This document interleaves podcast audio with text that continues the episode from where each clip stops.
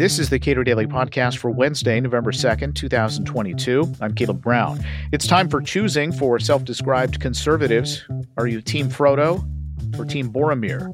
Tony Woodlief is Senior Executive Vice President of the State Policy Network. We discuss the new nationalist conservatives, those who view the levers of a large and powerful state as a gift to be wielded, and those remaining conservatives who view an immense state as a danger that ought to be destroyed.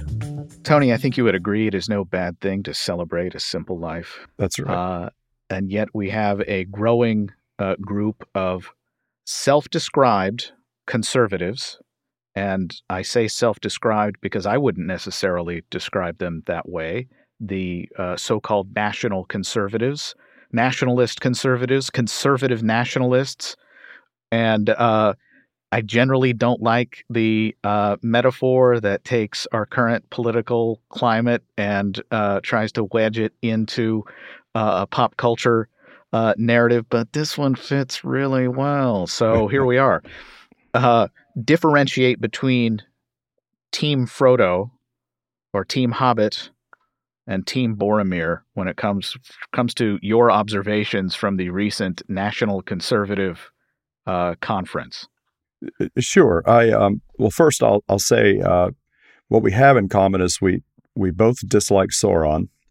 I mean, so we agree on the enemy, right? Which is the you know national administrative state, the overweening power of the federal government, uh, destroying our communities. Where we differ, of course, is like in the Lord of the Rings, the Frodo side, the Hobbit side, which I consider myself part of, even though I'm not a great gardener. Uh, we want to destroy that power right? Take the ring and you know throw it into the fire of Mount Doom and destroy it. And the Boromir side, there's a lot of talk about seizing the power of the federal government and using it to reward your friends and punish your enemies. And I think it's wrapped up in a notion that um, that power can be wielded. And, and I think, you know, both from Tolkien and from our just experience observing our own government, the power can't be wielded. You know, the, the federal government is a mess. The people who run it can't really make it work right. So the notion that you're just going to put different people in there and get it to work the way you want seems to me to be misguided.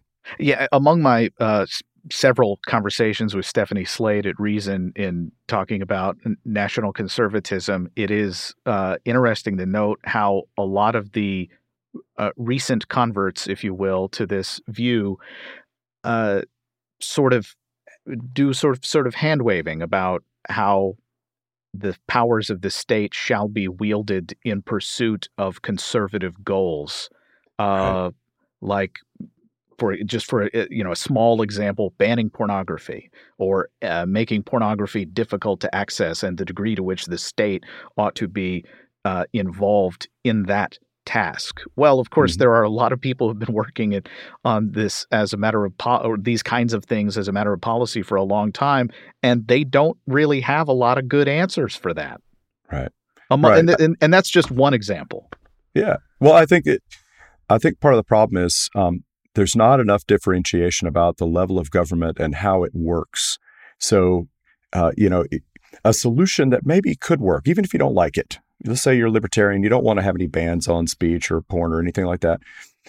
That aside, whether or not you like the policy, there's a question of whether it actually works when implemented at a local level versus a federal level. And I think they're dramatically overconfident in their ability to make policy work from the federal level when it might work at the local level, maybe.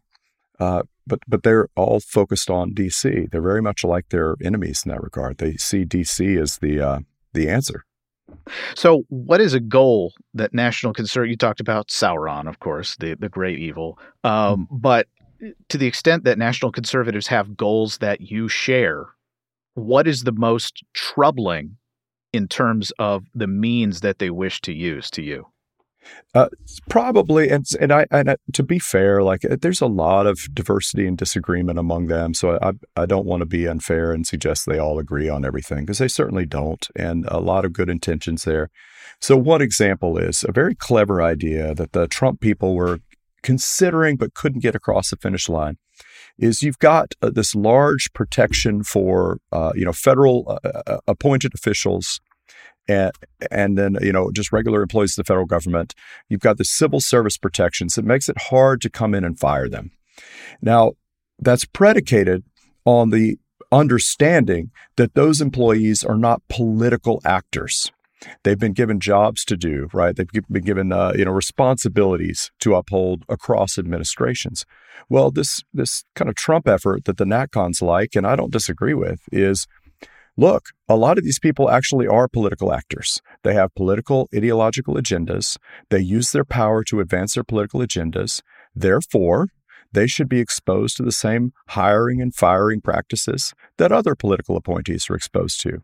So if you push that through, if you could get that through the courts, you would have then the mandate to fire a lot of federal employees. And I, for one, like that idea.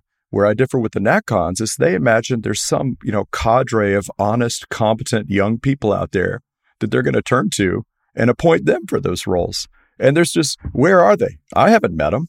This is a, a, a persistent problem for libertarians when it comes to foreign policy.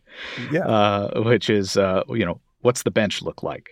Yeah. Uh, yeah. So, for people who find themselves perhaps seduced a bit by uh, this sense that, look, we're done playing games. Let's implement serious conservative policy. We must use the power of the state to not only uh, achieve these ends, but crush our enemies. Hmm. Uh, what do you tell people who would fancy themselves a more free market, uh, more liberal conservative, if you will? What do you tell them about the, the allure of of using this power of the state to achieve those ends? Well, the first thing I would say is, I mean, back to this earlier point, what bothers me about our side, the the pro freedom side, we'll, we'll say the conservatives, the libertarians, you know, the big tent, is we hate big government. We think it's a cancer. But unlike an oncologist who makes it his business to understand at the cellular level everything about the cancer he hates, we don't want anything to do with it. And so then when you do take power, you don't know what to do with it. You don't know how to undo the administrative state. You don't even know how to get stuff done when you're in office. We lost, uh, the Trump people lost probably two Supreme Court cases due to ineptitude. That was it was simple as that. If you read the cases, the conservatives on the court are disgusted with the way the case was managed, right? And that comes down to a lack of competent, experienced people. So that's number one. It's like if you don't know how government works, you're probably not going to get the result you want when you come in there swinging your sword. Uh, and so then an example would be, you know, a lot of my conservative friends, they think, well, with all this CRT stuff and all this woke stuff, let's just pass a law. Let's make it illegal, right? Don't don't talk about transgender stuff. Don't talk about race. Don't whatever, whatever. I've worked with education bureaucracies just a little bit at the state level. You have no idea how these people can turn you into a pretzel without you even knowing it. So thinking you're going to pass a law and that's going to stop them, you're out of your mind, right? The only way to fix that is to smash up those districts and make them small enough that regular parents could actually run for school board and win. And that's the difference. One other thing, Caleb, that I've been thinking about, I haven't like pondered it greatly, but what struck me, and I don't want to be unkind or unfair to these folks, but what struck me was there's a lot of talk about like love of homeland patriotism and from a defensive posture. Like, uh, you know, it, it, it's okay to love your country. Why does the left not want us to love our country? That's why we're Christian nationalists. And what I kept thinking of was Wendell Berry, you know, where he talked, he, uh, he, I think he, he won the National Humanities Award or something. And in his speech, he talked about the importance of affection for a land and its people.